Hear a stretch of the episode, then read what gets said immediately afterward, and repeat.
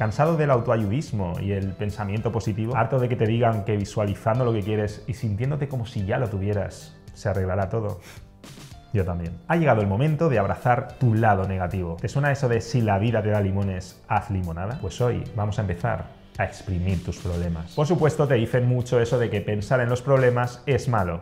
Que si piensas en problemas, los atraerás hacia tu vida. Y que todo aquello en lo que te centres crecerá. Pues permíteme aclararte algo. Aquello en lo que no te centres también crecerá. Para entenderme, imagina que eres un avestruz y que tus problemas son ese león enorme que viene a comerte. ¿Qué pasará si entierras la cabeza para no verlo? ¿Cómo se va a hacer el león? ¿Más pequeño o más grande? Por cierto, eso de que los avestruces entierran la cabeza para ignorar el peligro es otro mito urbano. En realidad lo afrontan, usan su velocidad y cuando esta no basta, le plantan cara al felino con patadas letales. Pero esa es otra historia. Volviendo a lo nuestro. El principal problema de la mayoría de la gente es que a diferencia de los avestruces, no afronta sus problemas. O sea, tu problema es que no piensas bastante en el problema. Dale un par de vueltas. ¿Por qué necesitas tanto ver ese partido de fútbol? ¿Por qué te tragas esa porquería de programa? ¿Por qué recurres al alcohol o devoras más comida basura de la que te cabe en el cuerpo? ¿Y por qué lees ese libro de esoterismo barato?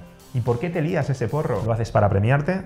O para evadirte. O sea, ¿realmente te has ganado ese capricho? ¿O simplemente pretendes que te ayude a olvidar lo poquito que te lo has ganado? Porque si te lo has ganado dando el 100% para resolver tus problemas, no tengo nada que objetar. ¿Lo ves? ¿Te das cuenta? Tus problemas no los atraes cuando piensas en ellos. Los atraes cuando les das la espalda. Por supuesto, eso es jodido.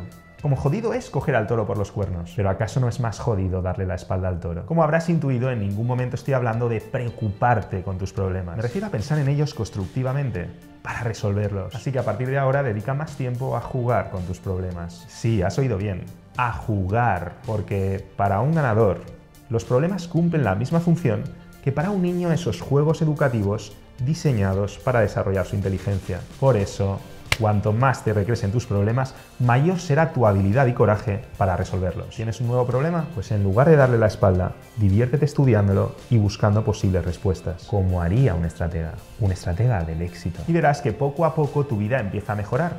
Y esos problemas a pesar menos, porque 1. Habrás resuelto muchos de ellos. 2.